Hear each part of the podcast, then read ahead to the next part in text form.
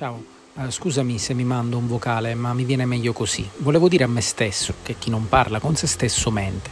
Io con me stesso ci parlo spesso e volentieri e chiaramente argomento molto e discuto assai.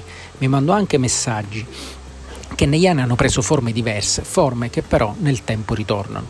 Vado dal classico post-it al normalissimo foglio di carta, dal tovagliolo al fazzoletto, dal memo sul cell al memo sul computer, poi note e text edit Ovviamente quantità industriale di messaggi grazie ad iMessage, la sempreverde email che non muore mai e anche Telegram.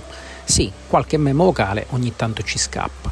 Su WhatsApp no, perché non ti permette di farlo. Ma in realtà il figlio tredicenne di Barbara, con cui sono in contatto su Twitter, ha trovato la soluzione.